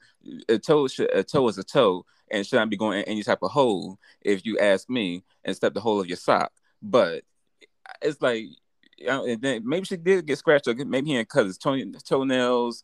Maybe she got a little cut here and there or something, you know. And the way she described it, Tiny dry humped her back. Right, was... and then Tiny a little teeny thing. So I, I kind of believe that too. She's a little midget, so and not no getting not against your height too, I'm only. But okay, yeah, don't get fucked up, right? Yeah, I'm like, what kind of bullshit is this? Right. And then, again, this sounds like some Bill Cosby type stuff. Shout out to Beverly Johnson. How they would drug them, put stuff in their drink, that sp- drink a special drink. Tiny would get them from the bar that they specifically drink already. And I, in a way, I can kind of see where they would be like, okay, I'm getting a drink from Tiny. Okay, I'm going to go back with T I. So maybe they're going to give me a nice little expensive drink or something like that from the bar. Nothing bottom shelf, something high top shelf, a little ace of spades or something. But it's going to be ace with a little little pill here and there, if you will. Yeah, and she dropping Quaaludes and whatnot in right. your absolute. Yeah. In your, abs- in your absolute, your aristocrat. Yes. Cranberry. Yes. Oh, okay. And so then T I released a song. Um, what's his name of the damn song? I didn't want to play on the show, but it's called "What's It's Come To." And in the song, he's kind of going against the allegations. Again, he's saying that it's not true. He said, "Go put your face and reputation on it. These kind of claims deserve more than anonymous, um, provocative conversation, don't it?" So he's pretty much assuming, or that these stories are not true. But at the same time, again, if you've been in a situation for so long, because t- hell, R. Kelly said the stuff he was doing wasn't true. But when you believe a lie so much, or when you believe that you have to lie so much and that this is your life and you're invincible, so because you had to lie about it for so long that it's embedded in your brain like, I did nothing wrong, I'm thinking that's what T I and Tiny going through. So that's why even looking at the uh, Escaping the S W V verses, I was looking at Tiny kind of crazy. I'm like, okay, it's all these bottles of Ciroc around this building. Y'all better watch wow, your drinks, Tamika. Yeah. And here's the thing. Now, it is one thing to willingly, you know, go back to the hotel room with them again because you're thinking that you're going to, uh, I guess, uh, just kick it. No pun intended. Yeah, you're going to just kick it. You know, have a good time. But so there, there's one thing to willingly go on your own. But then again, there is something different when, you know, and even to have a drink. But again, even, you know, now there's something different when you are slipping something in my drink that I don't know about, or you're mm-hmm. putting something in my drink, obviously, that I did not give you permission to do, which then leads me to become incoherent, right. which then leads me to then, you know, engage in some type of sexual activity that was unwarranted, that I did not consent to, then that is the issue. Exactly. And he he put a whole new meaning to kick off your shoes and relax your feet for sure. And potty on down to the S K B. Listen, kicking a toe anywhere, but um, but like, no, but in all oh seriousness, my God. But, but all seriousness, no, no. But this is really uh, again, it, it is, this story's yeah, been up for so long, serious. And it's very crazy. And it, having this happen like in their home, and it made me think too, like where the hell were the kids at? Because again, you know, Precious took. Pretty much was the mother to these kids, because no telling what Tiana Taylor was in that damn house. We don't. I guess Neek Neek better get. Did she just buy a house not too long ago? She better get her rooms ready, because it, it, your sisters and brothers gonna be coming and live with your ass, little heirs. Because like you said, you ain't y'all ain't got Precious no more to take over. So um, Neek Neek better get her house together. Did she just have a baby? Right. It's, okay. Look. So you better I, you better make some pallets on the floor, get you a couple air mattresses, do what you need to do, because it looks like your sisters and brothers gonna be. I'm coming to live with you. Yes. Yeah. She was there. Did you see this? That she vibe. Was on the line. Yes. That's what I know. And the boy. Where the, the boy where the people at? It. Yes. But that's it. Where you hiding? Why you just, yeah. Why you just cut him off? Why did you continuously let him go on and go on and go on and go the fuck on and embarrass the dog shit out of you? Why you just say cut him off? Right, because you can't do that. You can't cut people off your live. And, or just why you just say in the live period? Right, just hit the S. It ain't that worth it that much. You trying to protect your family. She at the same... about, I'm sorry, excuse me. I mean, what do you mean? But you know exactly, you know exactly what, what it means. Mean. Yes. yes, you old enough to know. Hell, I'm pretty sure. How smart Eris is, that little girl, I'm pretty sure she knows some shit already. So that's why I feel bad for the most, the two smart kids, because they're the two smartest ones, Major and little Eris, because they got these parents out here acting the crazy plum fool in these streets. And they, it's like, y'all don't even belong. Like, y'all, I feel like they're going to eventually, when they get older, because you see Major attitude now, when you're looking at the show from the couple of seasons ago, he kind of don't want nothing to do with the family, for real, for real. He, like, in his own little world, so he's going to be one of the ones that's going to, like, yeah, I don't know, y'all. And I can I can understand and why then now. We ain't even going to talk about Shekinah Joe right. and her foolishness. Yes, and Girl. and the way she had, you know, Tiny, you're not sticking up for your friend. That's why Shekinah had to come on live crying, talking about how you didn't have her back and stuff like that. So, and according if, to her, y'all was outside at the courthouse, and you told her to say all that shit about right. um, Sabrina Peterson, mm-hmm. and you you ain't say all that when you was helping us get the girls and all this right. business. So uh, you know, but we all know she kind of ain't bright at all. So it should right. do whatever they say do, mm-hmm. when they say do it, how they say do it. Um, you know, and again, then she told this story about she hadn't talked to them since twenty fourteen. Well, that's a lie, because um. The lie detector determined. The lie detector test determined that was a whole ass lie. Cause bitch, we just saw you last year during the pandemic. You and Latasha Scott up there with Tiny on this YouTube video doing quote unquote vegan cooking, making vegan lasagna, and um eating the uh, asparagus fried rice from Uncle Ben's. So that was just last year. And again, even if that were true, that you had not talked to them since twenty fourteen, do you think I'm going to let a bitch that I ain't talked to since twenty fourteen get, you know, convince me to go and, and make a public statement of, of, you know, basically taking up and defending them or whatever. And they ain't talked to you since twenty fourteen. And according to you, they stopped your damn bag. Right. And so I'm not they, gonna... told, they kicked you off the show because they stated you went around telling everybody you made the show. They uh, felt like, you know, that, uh, you know, you were basically uh, the star of the show. Mm-hmm. They felt like that uh, you you pretty much was, was getting all of the, the full press and free promotion. And right. basically, you know, you were dimming their light. So, again... you were the reason why, according to you, they stopped your damn bag. So do you think if I ain't, again, if this were true, and I hadn't talked to a bitch since twenty fourteen, you think that she gonna ever be able to call me and then convince me to go down to the courthouse and make a statement on her behalf, defending her, and then especially over some allegations like this? Exactly. Okay. So, bitch, you more retarded than I thought you were. And and then, uh, speaking of stopping bags, though, so, of course, because of the whole situation, V H one has halted production on the T I and Tiny Family Friends and Hustle show. And now, what uh, is... T- um? Okay, let me just think. Look, and I'm about to look. I feel bad more so for LaToya and, and Monica. What is y'all gonna do? Well, Monica may be able to do a couple things here and there.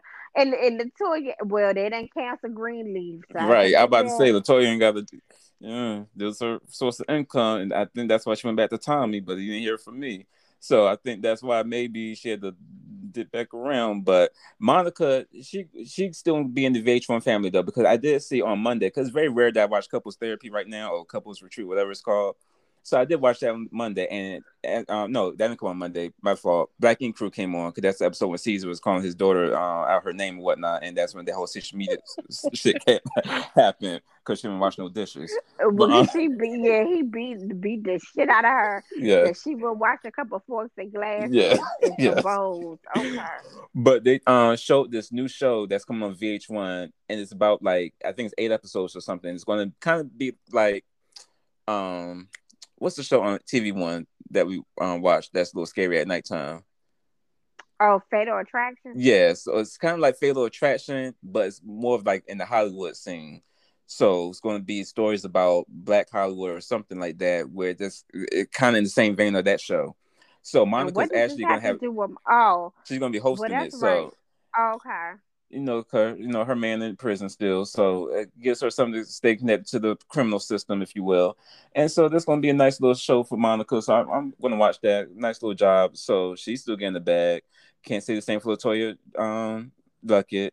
It's, of course, also uh, Toya, she's still going to get a bag some type of way. So she's good. But again, I don't know. Then Tay, I was well, supposed to be in the upcoming Ant-Man and the Wasp movie. And Marvel dropped him from that. Yeah. So I'm guessing, again, all this happened when they shot that Aretha Genius movie, and he was in that movie um, or in the T V uh, miniseries. So, of course, that was shot before the allegations came out. So that's, I guess, and he last actually, movie yeah, and he actually had a pretty big part in that. Yeah. Yeah, and he did very well, actually. Right. right. So, so uh, and that's why he's been looking all scruffed out, all stressed out. Yes, sir. If, if you can't get... um. What is it? A T L part two back up and running. I don't know what you gonna do, sir. Right, not a damn thing, but be in prison. So we're gonna definitely follow the story and see what's going on with them, because it's definitely um very serious out here in these streets with the Harris family right now. So we're gonna keep y'all updated on that for sure on this show, because y'all know we're gonna keep y'all up to date on everything regarding that. Now, move on to another story. Um, one of the shows that we happen to watch here on F N L is Pose on Sunday nights on F S, and it's in its last season right now. But y'all on the show opened up about something that he has been keeping a secret for the past fourteen years. So when he was on Tamron Hall, speaking of Tamron Hall, so apparently um, Doctor Ian Smith came on social media a few weeks ago saying that she don't like to have smart black people on her show unless it's something about some controversy or some bullshit. I was like, not Tamron Hall.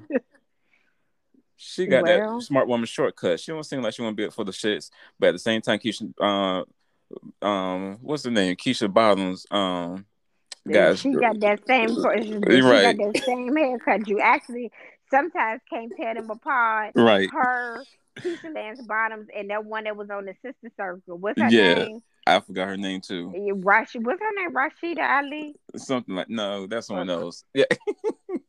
But it was something in the vein of that, though. But yeah, look like all three of them look just alike. But yes, but um, Billy Porter is fifty-one years old. Uh, went on the show, and he also did a um, written essay in the Hollywood Reporter, and he said that he has been H I V positive for fourteen years. So he said he felt shamed about his two thousand seven positive diagnosis because he was of the generation that was supposed to know better. So he said the shame of um is the shame is liberating. The shame engulfed me. I had stomach issues for fourteen years and nobody could figure out what or why. My stomach just felt like it was always in knots.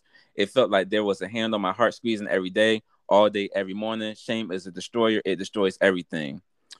So it was good for him to come out because, again, in his on the pose, his character, Pray Tell, is positive as well. And he said that their stories are parallel and that he had the same response to his diagnosis as his character did. Uh, he said, this is the moment that I dreaded most, dodged it for years, and now my, the son of a bitch has finally caught up with me. Um, so he's saying that he wasn't just acting and that it was both his real life and the character. And again, it He said, it, thanks to COVID, he was able to really reflect and be able to tell the story um, and just show a different image of H I V positive. Because, again, we see people you think of when we look at pose, how it was in the eighties and nineties. But now, even though there's still no you know real cure for it, people are taking their medications. They're living longer yeah, lives. Yeah, look at Magic Johnson. So, mm-hmm. yeah, they're definitely living longer. So, basically, uh, you know... Um, like Reggie stated, uh, Billy Porter, you know, he states now that he is living in his truth. Mm-hmm. And he said it, and for the first time, he is telling his truth to the entire world. Uh, two thousand seven was a hell was was a hell of a year for him. It was hell on wheels for him. Um, he stated in February he was diagnosed with type two diabetes, mm. uh, or the sugars, as you know, we in the mm-hmm. Black community like to call it. You know, yeah. Mama, Big Mama, and Papa. Big Mama, your arm. Yeah. And then in March, he was signing bankruptcy papers. And in June, he was diagnosed with H I V. Um, so just like Reggie said, so when you compare this past Sunday's episode of mm-hmm. Pose to the interview that uh, Billy Porter uh, had with the Hollywood Reporter, you can certainly see the similarities. Uh, yes. You know, Billy Porter stated that he grew up in the Pentecostal church, and those of us in the Baptist and Pentecostal churches, we y'all know what that means. Mm-hmm. Um, you know, he stated he was shamed for his uh, feminine behavior, for his attributes. He was told that he would never be blessed. AIDS was God's punishment to him for being gay. He also stated, you know, again, like Reggie stated, he stated that this, uh, that, that shame silenced him for the last fourteen years. Uh, he also stated that he that he stayed silent for so many years, uh, or the reason why he stayed silent for so many years was due to the relationship that he had with his mother, or that he has with his mother.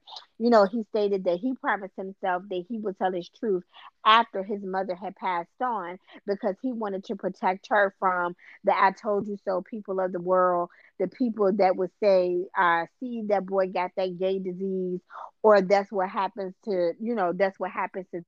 And he said uh, he just can't have his mother go through that type of pain and anguish and hurt. Billy also stated that he started to uh, see a trauma therapist so that he could heal, as opposed to how he was navigating through the world.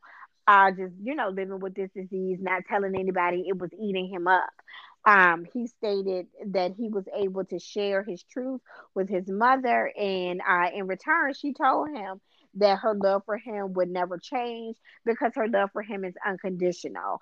Uh, he also states that he was able to have an open and candid conversation with his castmates about his diagnosis, and now he is living. Um, now he's loving the skin that he's in. He's living his life unapologetically, and he is devoted to spreading awareness and educating others of this disease in hopes that his story will set the next person free. Now, I just kind of added that all at the end, honey, because that was my writing skills coming on out. Yes, yes. um, you know, but again, definitely, like I, like Reggie and I said, for those of you who saw last Sunday's episode of Pose, it is it is a parallel. Mm-hmm. Um, Pray Tell's story is parallel to Billy Porter's story. Yes. Um, and, and I think that's I think that's dope. Again, you know, it's spreading awareness and mm-hmm. educating others on, you know, what it means to live with H I V, what it means to take your medicine, what it means to be compliant, but also what it means to prevent, and then also to prevent the spread of it, to prevent from getting it, you know, period.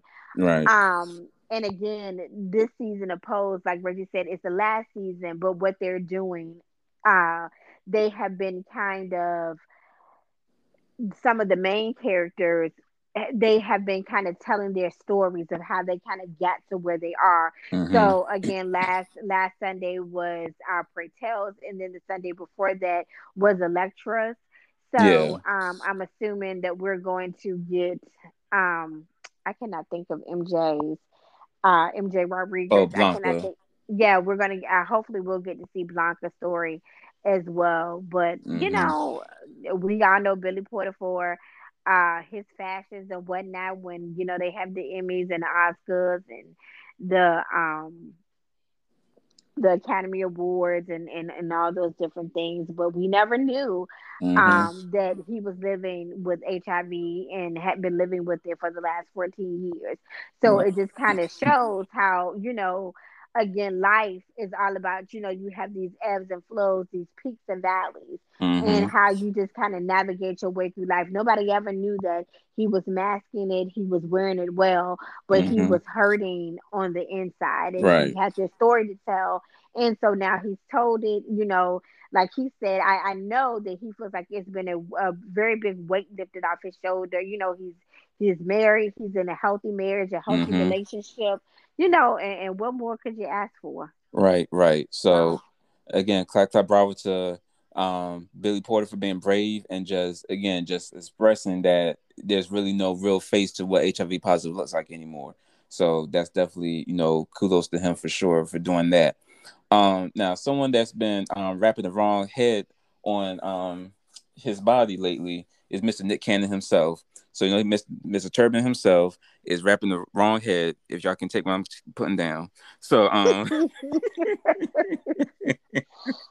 so we already know that Nick Cannon is father to um, Lil Moroccan and Monroe, his twins Mariah Carey. And then he had another baby called Golden that was three years old. Then he had a baby called Powerful Queen that just um, was born um, earlier this year. Now he expecting. No, wait a minute. Is Powerful Queen her? Her that's her government. Government Powerful Queen uh, okay. Cannon. You know he's trying to be all enlightened and shit with that turban on.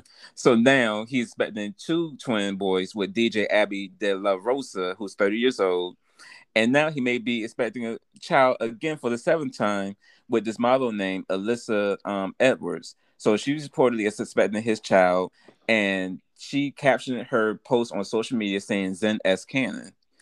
And the reason that came out was because she had posted a picture uh, saying that she was pregnant and something of that nature, and someone said, it's Nick Cannon's, and she just put the heart emojis or something like that. So someone in the know pretty much put it out there, and she just pretty much confirmed it again.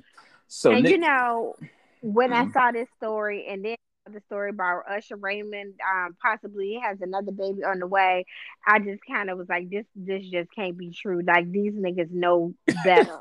And again, you know, I'm not their mothers. I can't tell them what to do. I can't tell them where to put their dicks at, you know, but I'm like, what? Yeah, if you ask me, it's some hood ass shit, to be honest. Like, this is like some future type shit. But and because all Nick... what we know about Mister Raymond, somebody um... is still fucking him. Talk about let it burn. So I just Nick Cannon, you don't. I know Mariah just thought, I'm happy I'm not with this ghetto shit no more. I got what eight more years with these kids to share with you real quick. I can get through these eight years and go on with your ghetto life. Cause that's like, nigga, you really got all these kids. You just sprouting these kids all up and through the United States right now. And how that's gonna look like? All these kids. Hell, you about to have ghetto twins. Don't they, um, twins born next to each other. You know what they call ghetto twins. Like on, uh, if y'all watch the show on Netflix, it's called The Upshaws, which is really a good show. And yeah, they uh, got the kids all year. Yeah. Just, yeah, that show is pretty good with uh, Kim Fields and Mike Epps. And Wanda um, Sykes. And Wanda Sykes, who actually is the... Um, I think she, this was her show. Mm-hmm. She was the creator, and I think she's the executive producer. So, um... Mm-hmm. It, it is funny. Yes, but Nick Cannon, okay, now you really wilding out in these streets. So um, I guess congratulations orders to Nick's seventh child, and there will be more than likely the eighth and the tenth before the year is out. Because who knows where he's been spreading it along, laying it wide. So, um... Not Powerful Queen. Powerful Queen. And who was her mama? The one that had Golden. So the other baby mama that had Golden Bell, uh, Golden, no, Golden Cannon. His name is Golden Cannon, and she's some model too, Jessica Bell or someone like that. Okay. Yeah. So I mean, at least they got the same mother, but at the same damn time, are you trying to get in competition with Future right now? Oh goodness. We, we, but we shall see what's happening with Nick Cannon. I guess he got his job back at Wild Now M T V and V H one. He hosted The Masked Singer, but he can't mask nothing over his dick to protect him from having all these babies. So I don't know if he has some pregnancy pact amongst these people, but hey. Nothing pregnancy pact unexpected. Like that, like that damn girl. Yes. Um, fifth generation of a teenage mother. We was like, man, what? What? Oh my goodness. So. And her sister pregnant again. Yeah, a mess. Um, speaking of a quick mess, though, people. So there's this story that came out, and it's been blown up on social media here and there, but it's more so internationally. So there's this um, Brazilian music star. His name is M C Kevin, and he was twenty-three years old, and he died after he fell from a hotel balcony this past Sunday. So apparently, he was reportedly attempting to avoid his wife so she wouldn't find out he was having a threesome. So according to some reports, the authorities said that he was found near a swimming pool at the hotel, and the incident just took um, place weeks before he had just got uh, weeks after he had just got married to his thirty-three-year-old wife. So they're saying that he um, there's cell phone footage of him in the hotel, and they maintained sexual relations, and they're about to get it on until apparently his wife found out he was at the hotel, and so he was fearful of the situation, and I guess he thought he was about to do some parkour shit and jump to another balcony real quick. But apparently, he definitely um, hit the pavement hard with that one. So uh, he jumped off the balcony to get to another balcony around seven p.m., fearing that his wife would arrive to the room. And let's just say he was pronounced dead. And he is, um, it's, it's very sad. His widow said that uh, his widow posted a heartfelt message on Instagram saying, you took, you left and took a piece of me with you. You were always so incredible. It's not fair for you to leave like this. It's not, it's not. Well, I mean... Well, did she know exactly what was going on? Because I don't think I'll be writing no kind of message like that. No. Especially with the cell phone footage coming out. And apparently, too, they saying that the wife and the side piece was about to get into a brawl over his dead body while he was laying by the pool. Okay. I'm like, what they doing in Brazil? But hey, when you do stupid stuff, you win stupid prizes, I guess. So, rest in peace, sis, to um, um M C Kevin.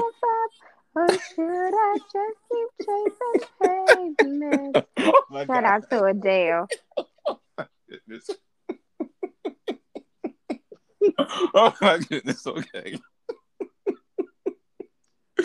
Hey, y'all think I'm bad? Um. I, so, I, I would not be posting no message like that. What? No. All heartfelt when he out here fucking around. You just got married. All right now. Anyway, so moving on to our what we're watching with F N L segment, people. So y'all know we love watching a lot of T V shows, and we haven't done a good show in a while where we just been, we've actually been missing up some shows because Good Girls is actually moving to I think Thursdays or something. Is and, it? I'm, I I actually have it on now. Um, I have missed like the last three episodes, mm-hmm. and I just kind of have it playing in the background, um, you know, while we're doing our show. But I have I have. missed the last three episodes, and you know, again, with my new position, by the time I come home, watching T V is kind of the last thing mm-hmm. I want to do, um but I'm an avid T V watcher, for those of you who really know me, and I think honestly it's kind of I think it's kind of an only child thing. Growing up as an only child, I didn't really have anybody to play with, so um I watched a lot of T V that, you know, is what kept me entertained. So now we got a lot more T V to watch this summer coming up because B E T is forming the next big R and B girl group, and when I say a big group, I mean nine motherfuckers in one group. Now I don't know how this is yeah, gonna work out. I, I don't understand none of this. Right, so it's gonna be each member or a few members each here and there from different girl platinum song girl groups like seven oh two, Total, Danny DeCane, three L W, Black and Cherish. So the show is going to be called B E T Presents The Encore. It'll premiere June ninth, and it includes eight former members from groups who had success in the nineties and two thousands, as well as one solo artist, Nivea. I guess she needed a job with all them kids she got as well. So, in the ten-episode series, the singers will live together for thirty days to record an album at a home studio, learn choreography, and practice vocals like this is them making the band three all over again. So, the cast will include Pamela Long from Total, a k a, as Wendy Williams would say, them Total bitches. Um, then, also will have uh, sisters Irish and LaMisha Grinstead from seven oh two. Now, one LaMisha, the one who was then, we didn't do a story on this too, because I think we were on hiatus, but she was the one that was damn near homeless because her husband and son didn't want to, uh, in the house or something.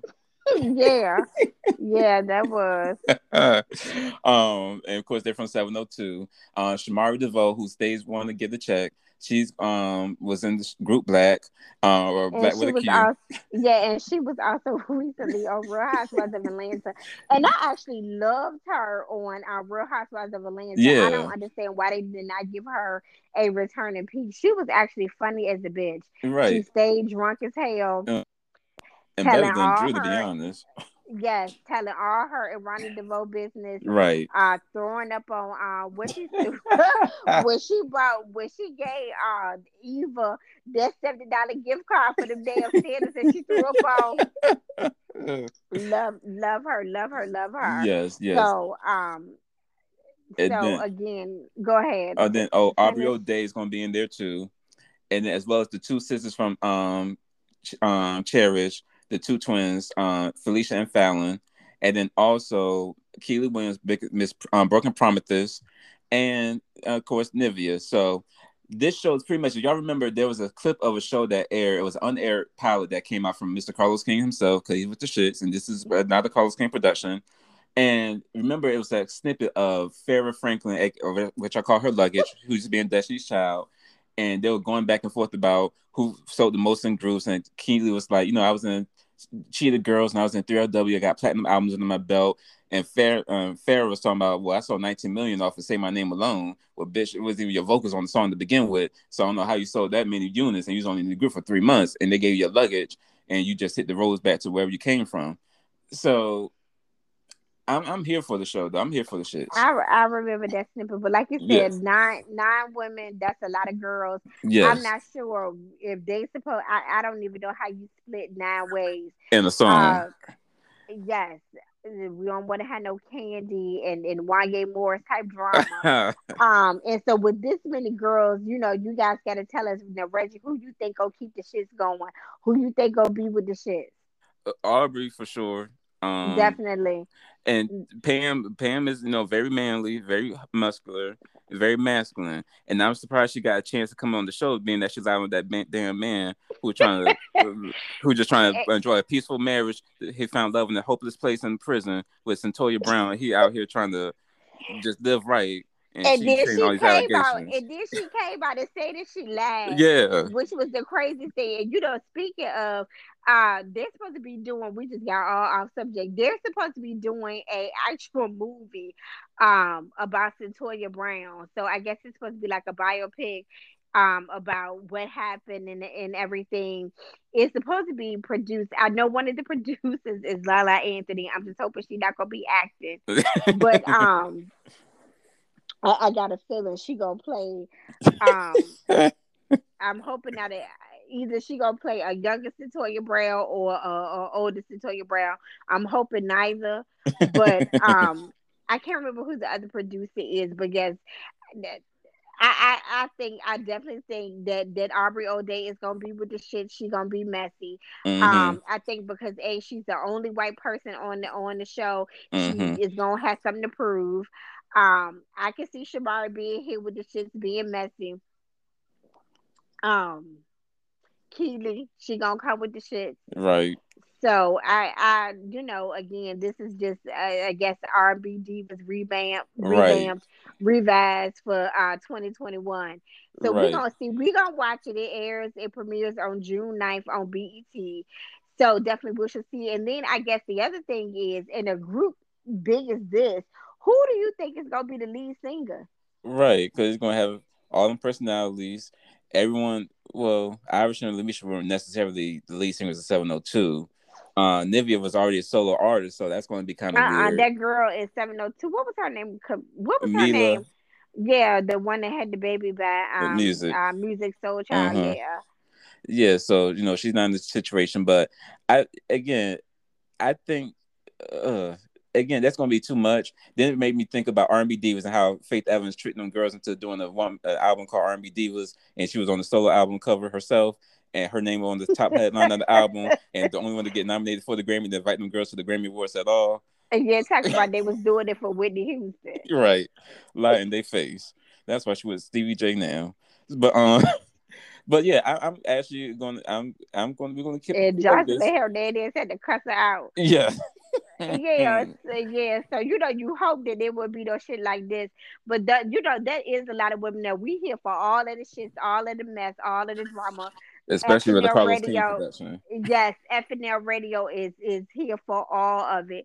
Um, you you think uh, Todd is gonna be part of this as well? Well, who knows? I don't know, but I Carlos King, you did good with them T V One shows, so we're gonna see what you do with this one. But yeah, I'm I'm I'm excited to see and you, this. You know, he's also behind Love and Marriage Huntsville. Yeah, uh-huh. So we we see, well, we what see they that gave us. Yeah. yeah, so. We're going to be here for all of it. I just, you know, with that many women, I just mm-hmm. wonder who is going to be the lead and right. who is going to be bringing the mess. And honestly, one of the girls, too, Felicia um, from Cherish, the um, one twin sister, I don't, you really don't need to show Baby Girl because you actually just wrote on um, Justin Bieber's Peaches, that song, with your husband. And that song with number one is still in the top five on the Billboard charts right now. So you got a hit on your hands. So you're really only the one that's actually, like, making noise and getting a check right now. So, I mean, I guess, you know, you, you had to go there for your twin sister, I suppose. But, you know, it's, it's going to be interesting to see this show, so I can't wait to see it. Again, people are going to watch it on June ninth as a collective here on F N L Radio. Now, another show that is coming out as well, people, is Queens, um, which is the new Brandy and Eve and the Tory Nine. Speaking of three R W, I keep forgetting how Keely Williams and that damn Adrian threw that damn, oh, it was more so Keely, though, threw that damn three-piece chicken meal with the mashed potatoes and the um, macaroni and cheese on the Tory, and then give her give her a bus ticket to go back to Jersey. That's the saddest, messed up mess of, but anywho. So that show has been picked up by A B C. Uh, unfortunately, well, not unfortunately, but they did cancel Mixed Dish, so I guess it's taking its place to make some room for this show for Queens, and which is going to be, thought it was going to be like an Empire type of show because, you know, it's a music drama and we know how Empire was. But this show actually looks a little promising. It was only a thirty-second trailer that was released, but it looks like it could be, I don't know. No, we have to watch it to see. Yeah, I'm kind of iffy about this one. Mm-hmm. I watched them, them thirty seconds. I watched it twice. Right, just to make see. sure I won't miss it. That right. Yeah, I'm not sure about this. And then I think also, you know, it's going to be on A B C, so it's not going to bring the mess. It's going to give us, yeah, it's going to give us a little bit of mess, but not mm-hmm. the mess like we like it. Not right. like P Valley mess. Not right. like. Kind of, you know, even Fox gave us a little something, something right. with Empire, at least for the first two, three seasons. Right. So, again, I'm just not sure how this is going to fare on A B C. You guys know I love, love, love, love, love Brandy. I'm mm-hmm. here. I stand for her, but I'm not sure what this is going to give us.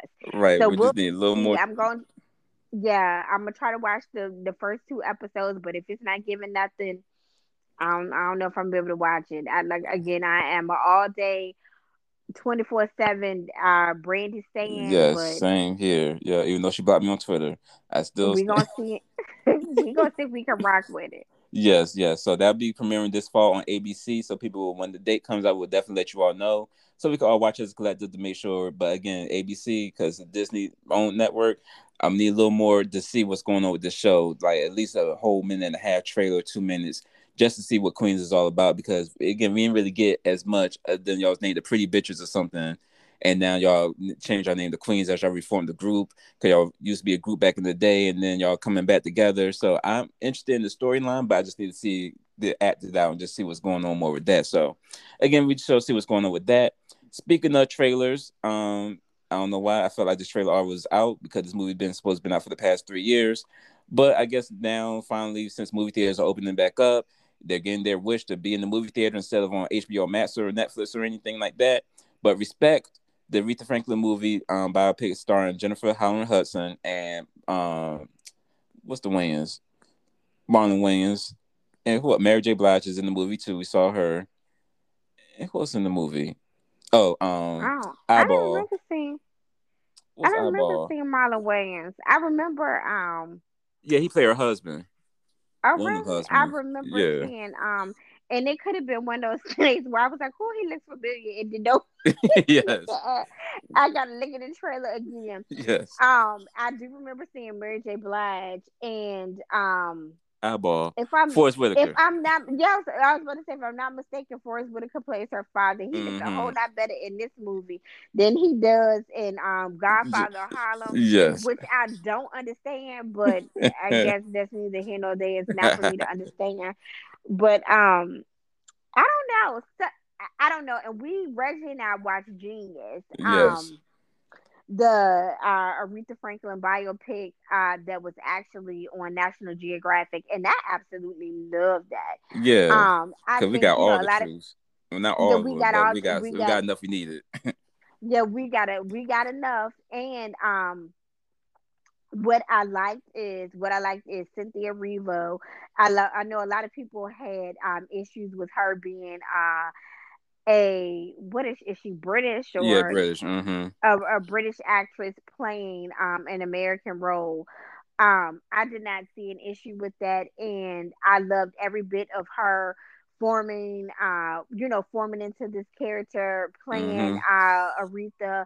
I loved um she made those songs come alive. It made right. me go back, and I think I listened to um my Aretha Greatest Hit C D probably maybe a dozen times after uh our Genius went off.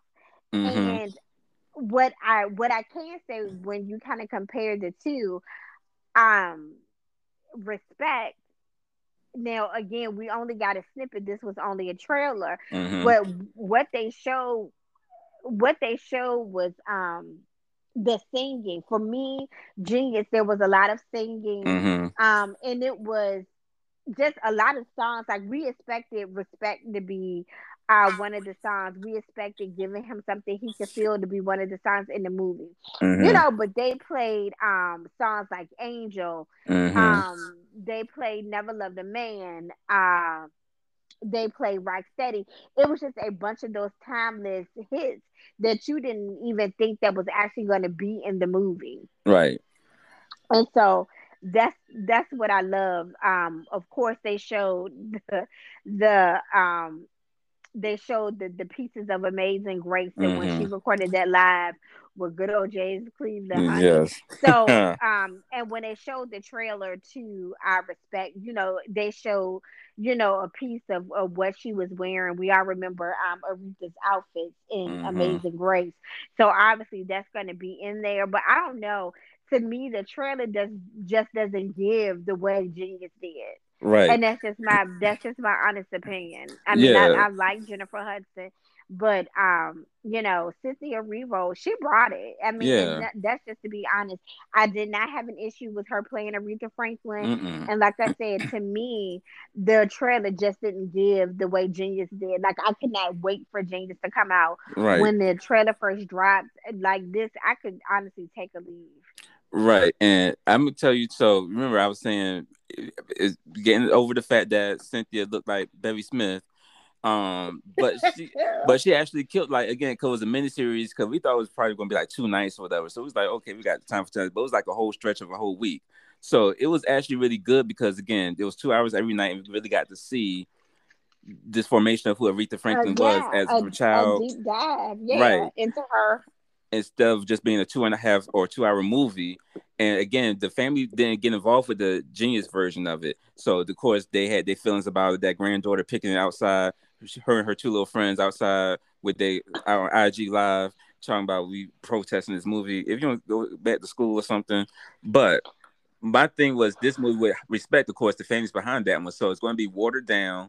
We're not going to get all the tea like we supposed to get, like we got with Genius or little. Yeah, I mean, we didn't even know. You know, we didn't even know like um her relation to Sarah Vaughn. Not mm-hmm. that she was actually related to her, but she was a good friend of the family. Right. Um, we got to see a lot of uh, Reverend Franklin and his mischievous ways mm-hmm. and his, you know what I'm saying? Yeah, Aretha drinking and him, pregnant twice yeah, as a baby. Him, yeah, just him being a womanizer. Um, it was it was a lot, and Courtney B. Vance did a wonderful right. job, a wonderful, wonderful job. Mm-hmm. Uh, like we said, you know, we gave T I be that as a name, we gave him his props. But um, the two ladies that play her sisters, um, Carolyn and I forgot the other sister's name, but it was, I mean, everybody did a wonderful job. Like I said, that that trailer for Respect just did not give the way um Genius did. Now I'm not sure who Mary J. Blige is playing, um, who Mary J. Blige is playing in the movie. Uh, um, who else? Luke, Luke James played um Glenn Turner. Oh yeah, Luke James it was there too. You know, it was just a star-studded, you know, cast, and, yeah, and everyone came with their shit. So everyone did yeah, what they, they supposed all to do. Did very well. But I was really, I love the music, and like I said, it wasn't just the songs that you that you you know that you expected mm-hmm. because they were hits. Right. But we're talking about um, you know, like I said, Angel. Mm-hmm. Um, I Never Loved a Man.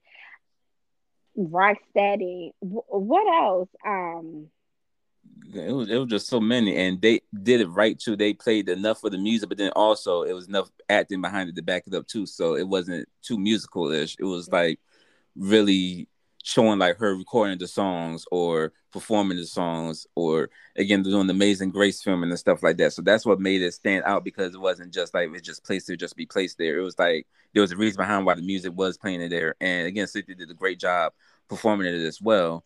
But when I look at the Respect trailer, and that was actually her vocals, yeah, her yeah, actually she had playing, recorded, yeah, yeah, it was, it was, it was great. I think I may watch it again, right, tonight. Right.